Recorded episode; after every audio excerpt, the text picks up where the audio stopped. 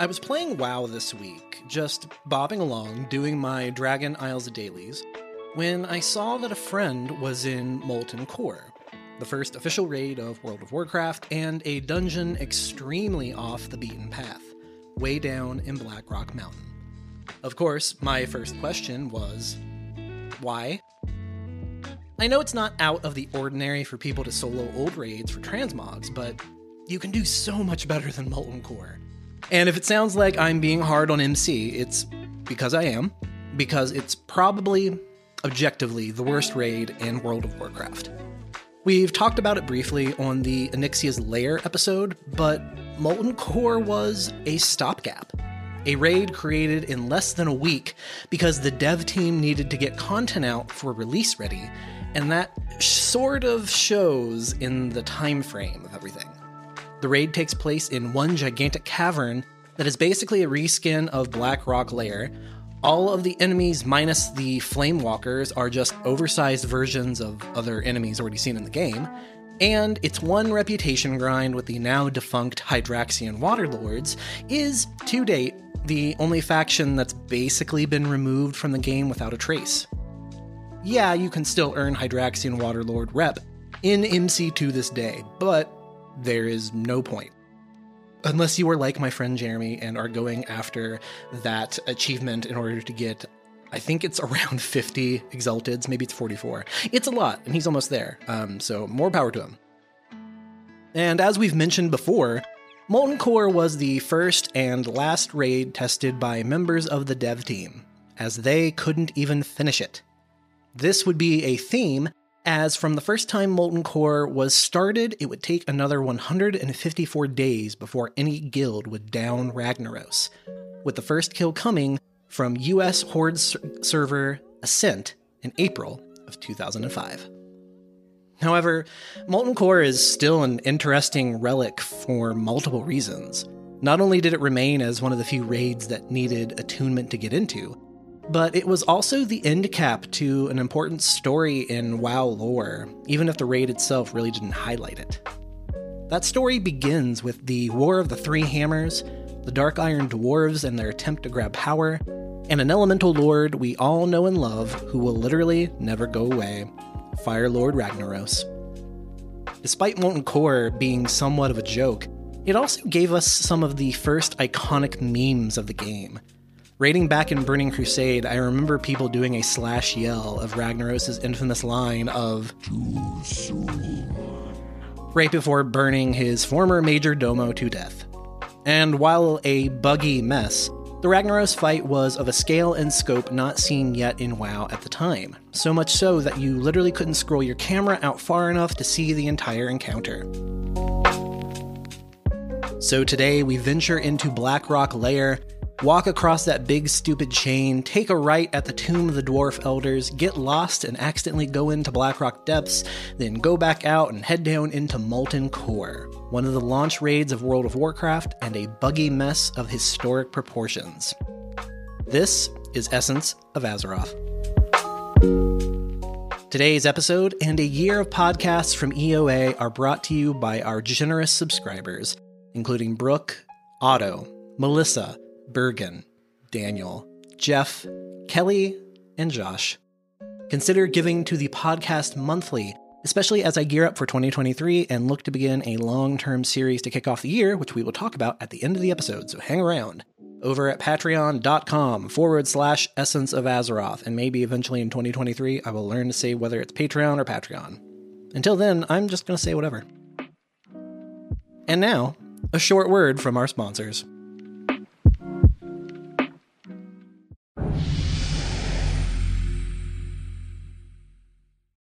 When you need mealtime inspiration, it's worth shopping Kroger, where you'll find over 30,000 mouthwatering choices that excite your inner foodie. And no matter what tasty choice you make, you'll enjoy our everyday low prices, plus extra ways to save, like digital coupons worth over $600 each week. You can also save up to $1 off per gallon at the pump with fuel points. More savings and more inspiring flavors make shopping Kroger worth it every time. Kroger, fresh for everyone. Fuel restrictions apply.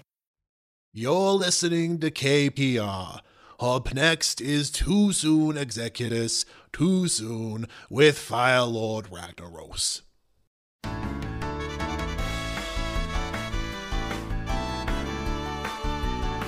From KPR, deep, deep down in Ragefire Chasm, this is Too Soon Executus, Too Soon, the KPR News Quiz.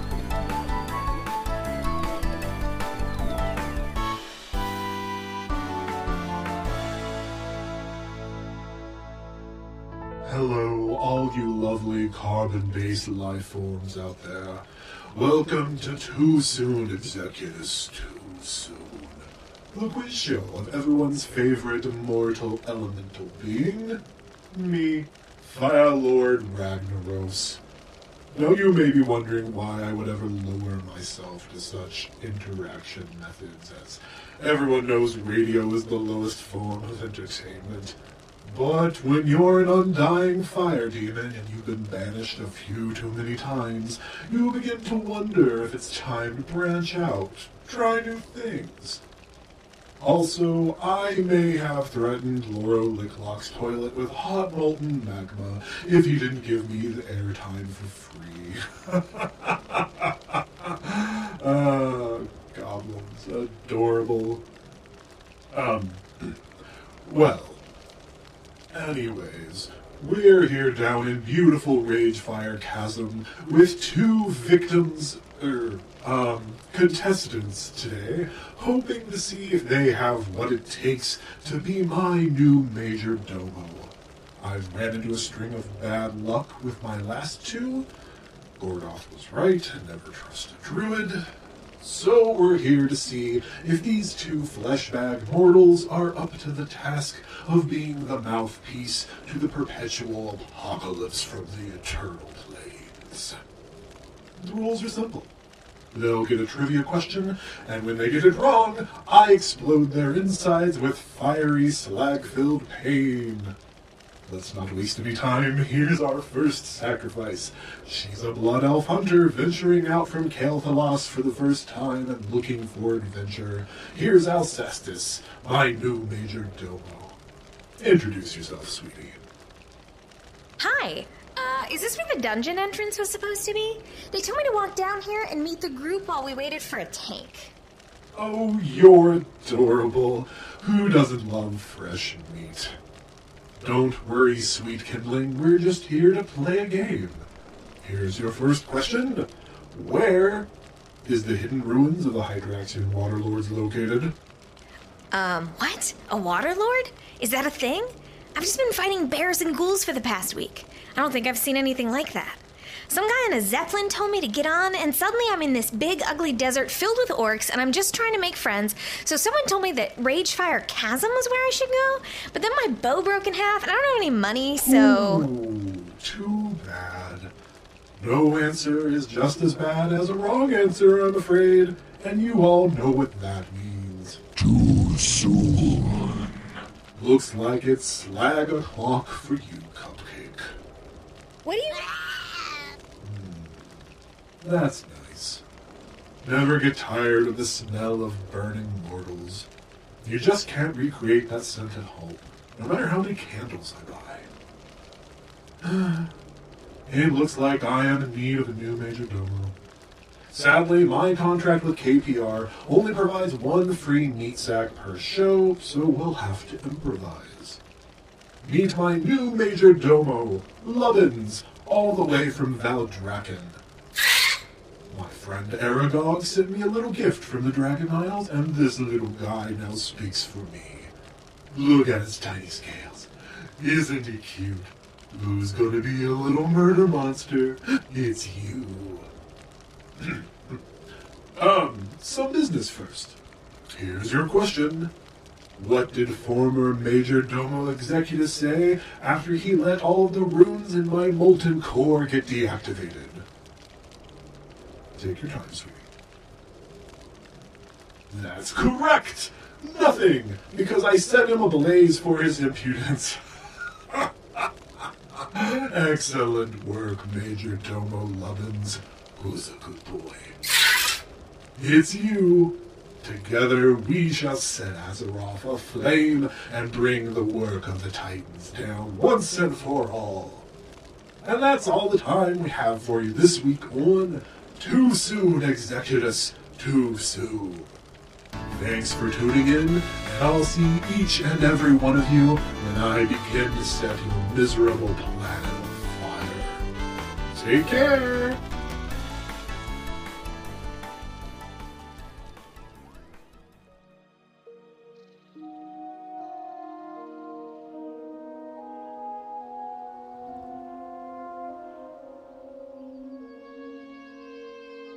To talk about Molten Core from a lore perspective, there's actually a lot of setup and explanation of other factions that needs to happen, as its creation and the reasons for the adventurers of WoW heading into the depths involves political deceit, a long standing war, a rift between father and daughter, forbidden love, and more.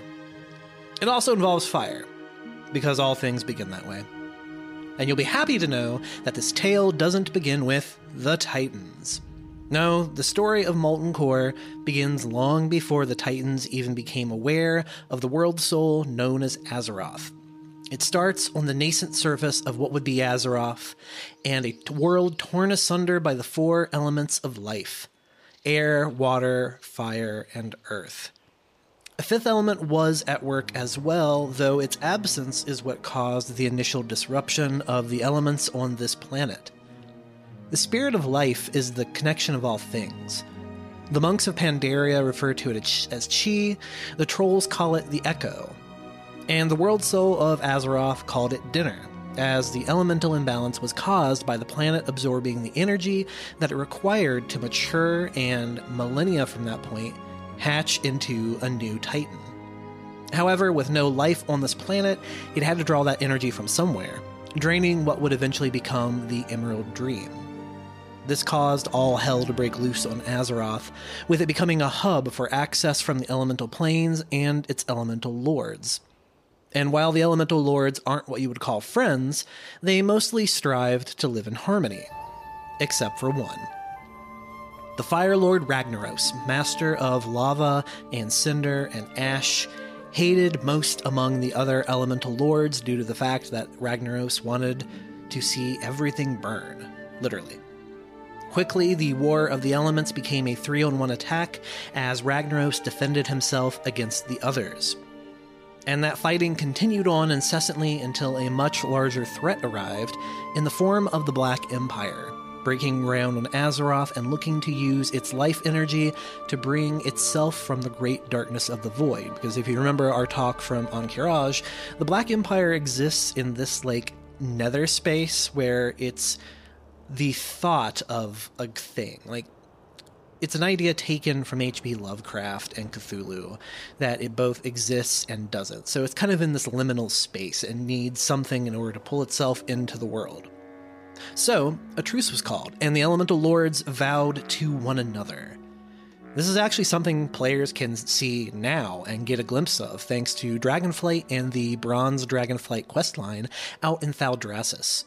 I won't give away any spoilers, but you do see a certain Fire Lord living his best life and blowing things up while on top of a pyramid. Good for him. However, it would not last long, as even the four elements and their lords and infinite armies could not defeat the Black Empire, becoming enslaved and locked into the elemental planes as servants of the Akir. It's here that the Titan Forged armies descended upon the Black Empire finally, with Tyr and Odin leading the charge of attack. Ragnaros was placed in their path by the Black Empire, and so a massive brawl began that saw Tyr and Odin finally push Ragnaros back and into the eastern lands underneath what would eventually become the Red Ridge Mountains. Their combined might crushing the Fire Lord down into the depths of the mountain and forcing him into the elemental plane of the Firelands, locking Ragnaros away.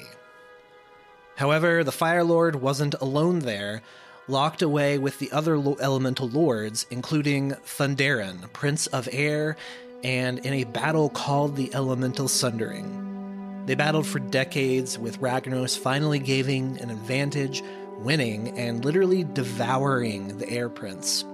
This is why Thunder Fury is actually obtainable in Molten Core, because Ragnaros filled up on so much of Thunderaan's energy that he couldn't finish him, so he let his two lieutenants split the what was left of him up, which is why the half pieces of Thunder Fury drop from those lieutenants.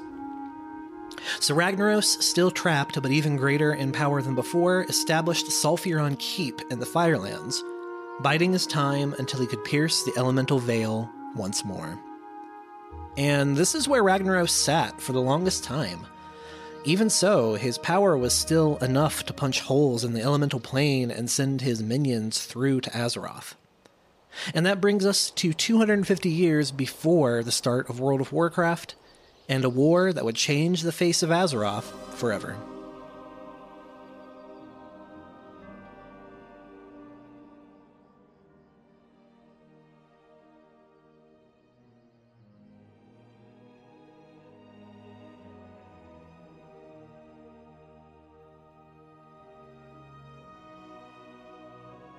In many ways, I feel like the dwarves are the most underdeveloped weight race in WoW, despite being so incredibly important to the lore. Not only as they are the race with the closest ties to the Titans, but so much of the architecture found on Azeroth is in direct relation to dwarven history, especially in the Eastern Kingdoms. Even still, it would be almost impossible now for a new player to get any idea of what the dwarves are all about, short of the fact that they have a gigantic city inside a mountain that, if we're being honest, is the real capital city of the Alliance. Yeah, Stormwind is there, but I feel like from a utilitarian standpoint, and of, as a new player, Ironforge was always the more useful city which makes sense as there's an argument to be made that Ironforge, short of Zandalar, was the biggest and most important capital in all of Azeroth for a time. It's also where the three houses of the Dwarven Kingdom called home the Wildhammer, the Bronzebeard, and the Dark Iron all of this is very Game of Thrones, with the three tribes all vying for control of Ironforge against the best interests of everyone involved, and with each taking control at various points and for various amounts of time. To call the War of Three Hammers a war is selling it a bit short, as you could argue the Civil War began from the inception of the Dwarven people and never really stopped, short of in the recent age. However, if there was a starting point for the greatest hostilities, it came with the death of beloved king and ruler Modimus Anvilmar, who you might recognize as the gigantic dwarf statue holding aloft two hammers as you enter Ironforge from the front.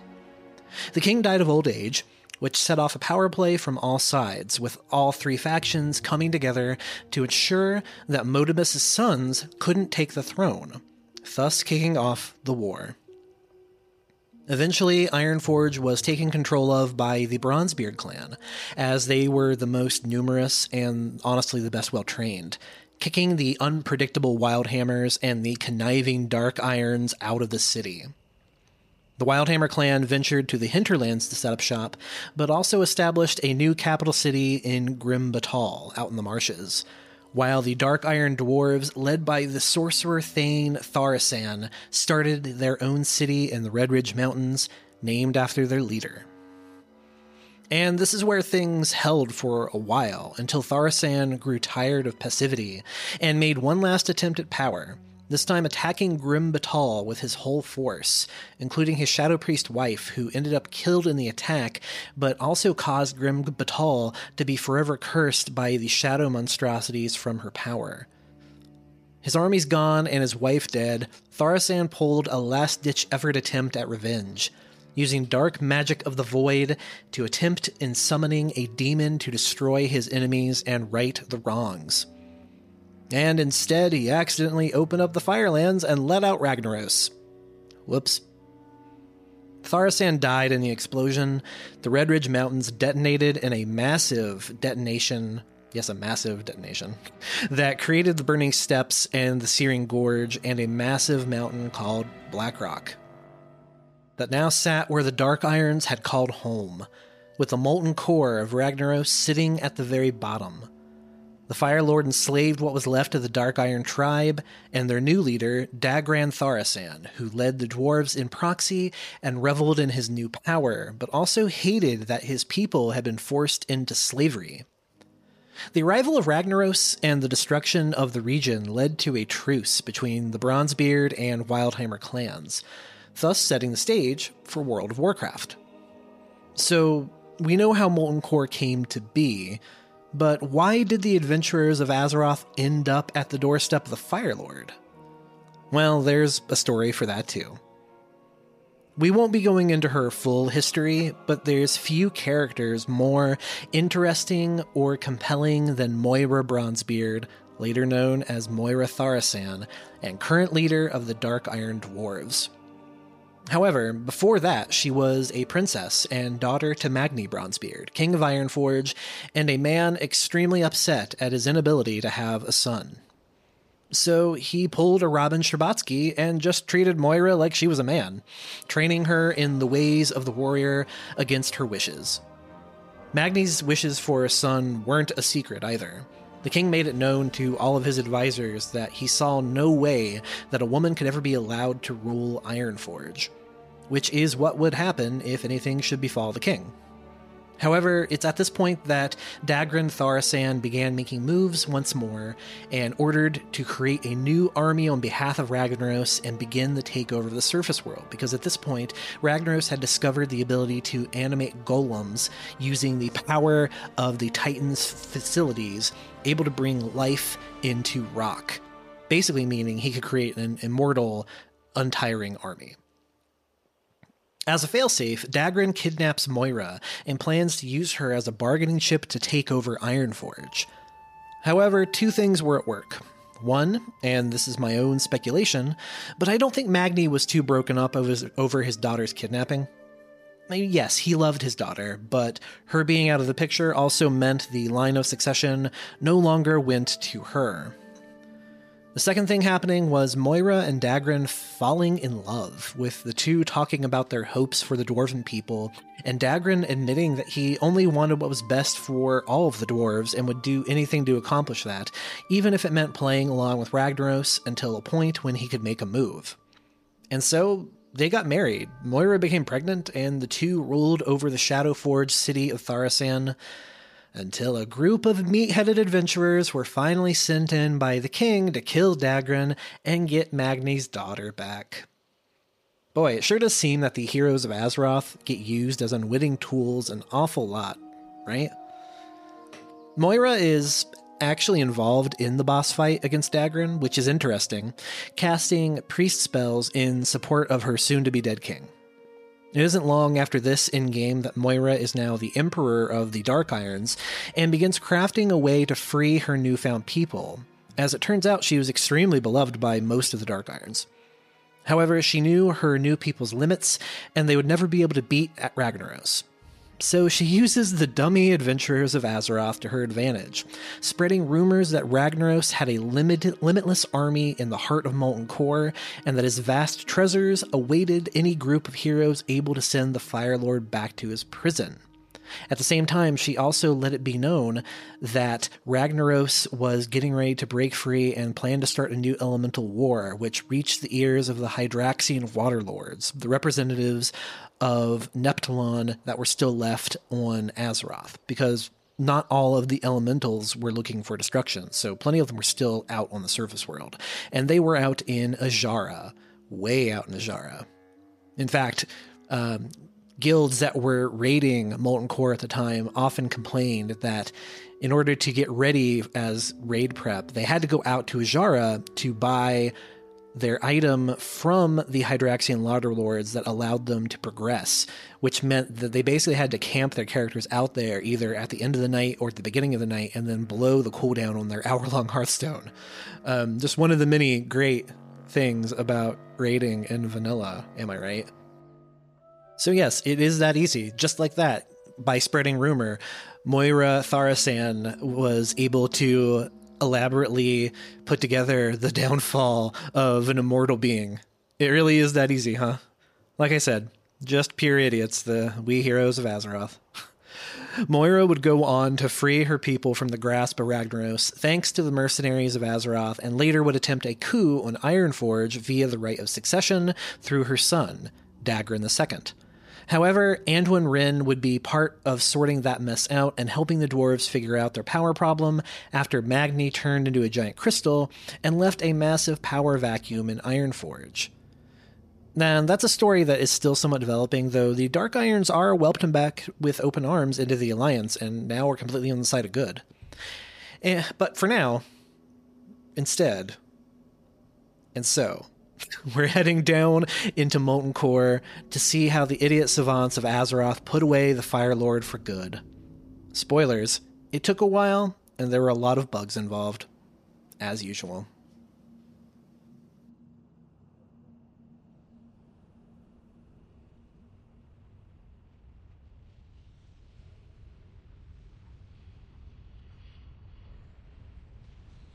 The absolute garbage fire that is Molten Core actually started from the beginning with the NPC Lothos Riftwaker.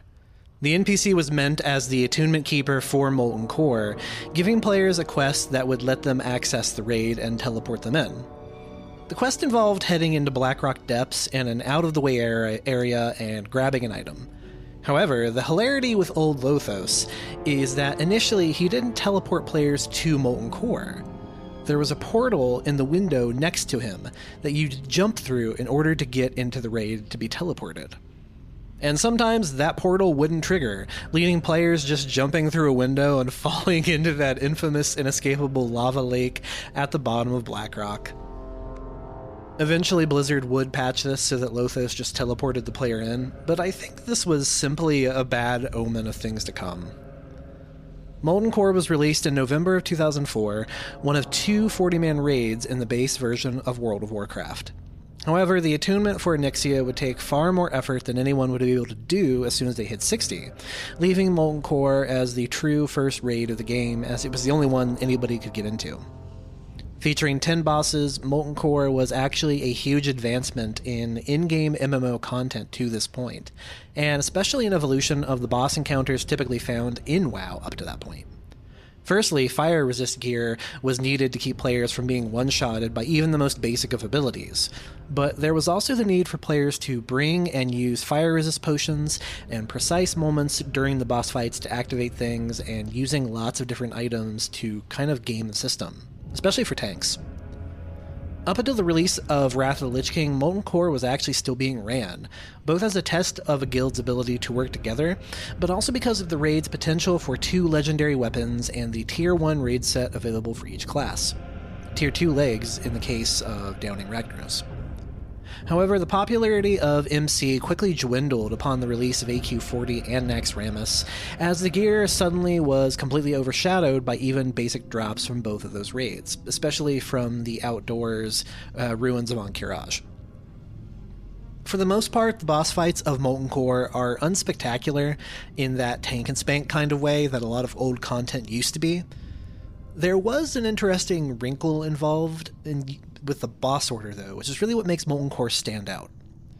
See, the overarching goal of Molten Core is to get to Ragnaros, which requires dowsing the magic runes of seven bosses. Back in the day, and in order to douse these runes, you needed to get an item from the Hydraxian Waterlords faction, which is now defunct.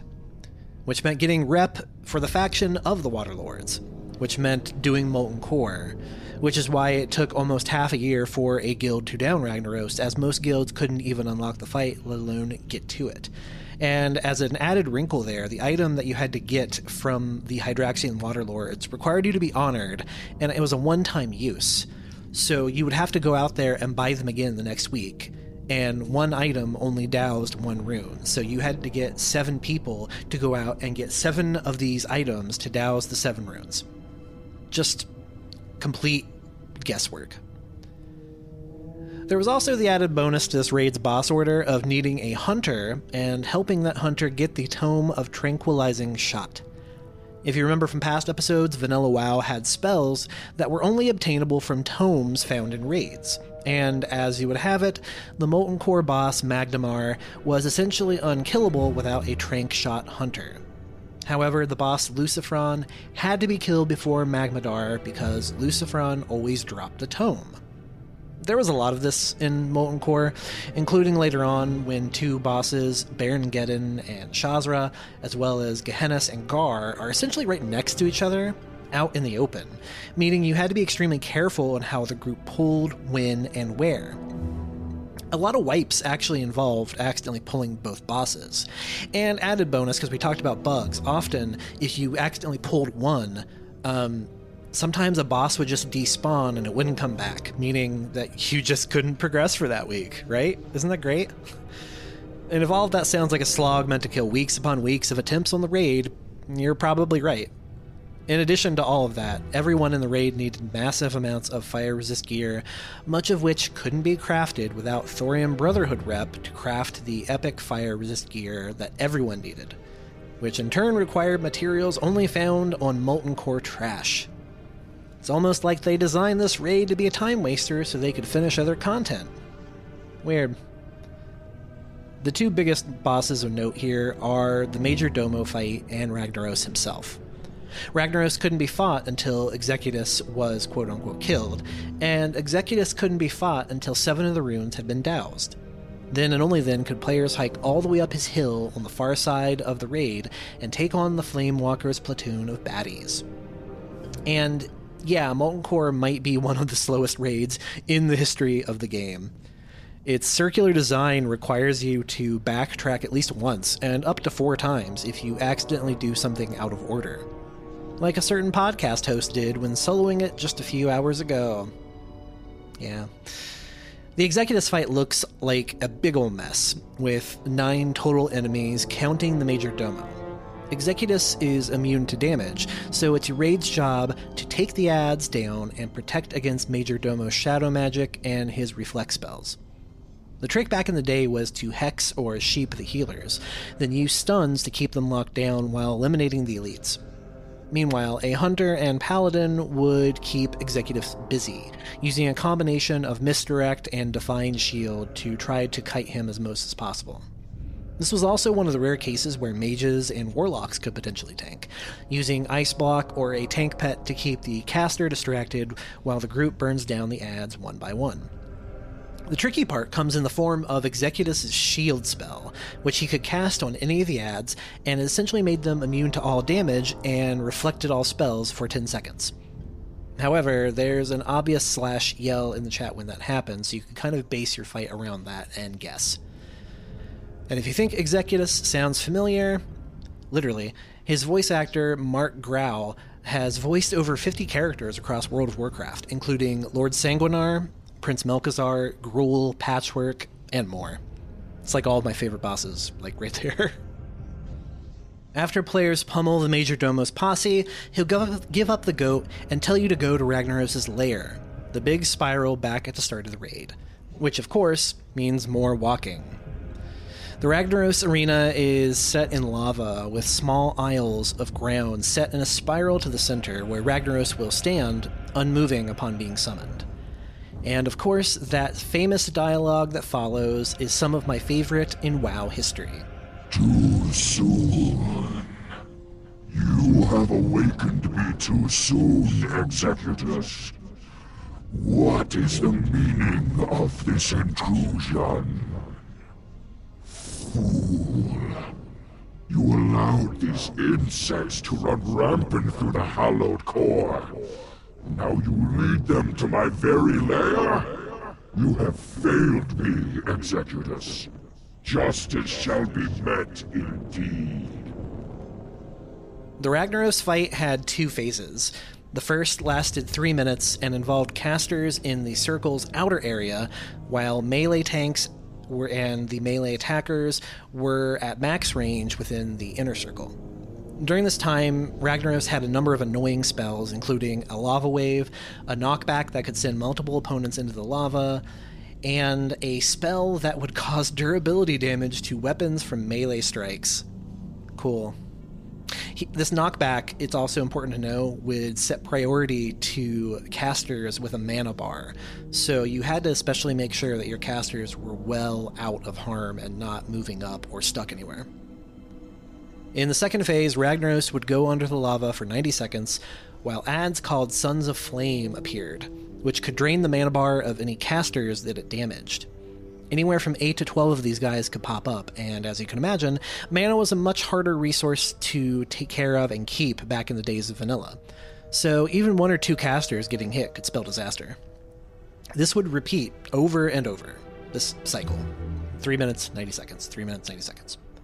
In addition to the mana issue, this was the peak of everyone needs fire resist gear, and guilds would try every trick in the book to try and get more of fire resist without uh, equipping armor. Because back in the day, the armor basically was you could either have resist gear or you could have DPS gear, and you had to try to find a balance between the two. So this trick involved going into Lower Blackrock Spire, where an enemy that was there could be mind controlled, and then you use the spell from the enemy to give the entire party uh, 80 fire resist to everybody for an hour. But of course, this also meant delving into Lower Blackrock Spire and essentially clearing the first third of it. And if all of that wasn't enough, Ragnaros would permanently despawn for the week, if not killed in 90 minutes. Have fun! The EU Guild Method has a complete history of this period on their website at method.gg, but the most interesting aspect was how the guild came close to getting permanently banned for abusing a glitch involving Executus. The guild found that Executus would de- would respawn 12 hours after being downed, which led Method to using this glitch for 8 days in a row to essentially gear out all of their guild and the best weapons at the time and down Ragnaros over and over and over. As former raider Wormy says, their server was extremely competitive and, quote, when a holy priest stood in Orgrimmar wielding a purple rogue dagger from Ragnaros, our reputation dropped with the rest of the server. At one point, a GM even dropped into the raid to tell them that if they pulled the glitch again, they would all be permanently banned. Funny enough, Blizzard let them keep the weapons they had already farmed. However, as Wormy says, he'd do it again, as it was the mentality at the time to find any glitch or bug and use it and abuse it nonstop, because that was the way they made progress. And abuse it they did. While they weren't the first to down Ragnaros, Method was certainly in the thick of it, with the first Rag kill coming 154 days from a release. It was a hard fight that required more coordination than any WoW encounter to date. It's also just another example why WoW Classic fails as a concept, and that magic can't be recreated, as Rag was downed almost instantly by guilds with little to no trouble. Ragnaros would return time and time again, including in the Firelands raid from Cataclysm, which I'm sure we'll talk about down the road. However, this marks the end of our journey for Season 3 of Essence of Azeroth and the last episode of 2022, on the final day of 2022. I want to thank everybody who joined me on this return to podcast creation this year. At the start of the year, I was depressed and sick and worried Multiple family members almost died. I lost a job. It was all just bad. However, getting back to this podcast really did a lot to giving me back some structure to my life, and that wouldn't have happened without people listening and liking this weird show that I do and supporting it, and thank you. I'm going to take a bit of a break from the beginning of January, but when we come back with season four, it's going to be part of something special. Join me as we spend multiple episodes, and I'm talking about five to eight potentially, covering the entirety of the Burning Crusade expansion, including its raids, lore, some side stuff that remains hard to do to this date, and we're even going to take a trip to Castle Karazhan, my favorite raid. Prepare to walk through the Dark Portal with me in 2023, folks. I'll see you then. Happy New Year's, and take care. What did former Major Domo Executus say after he let all the runes in my molten core get deactivated?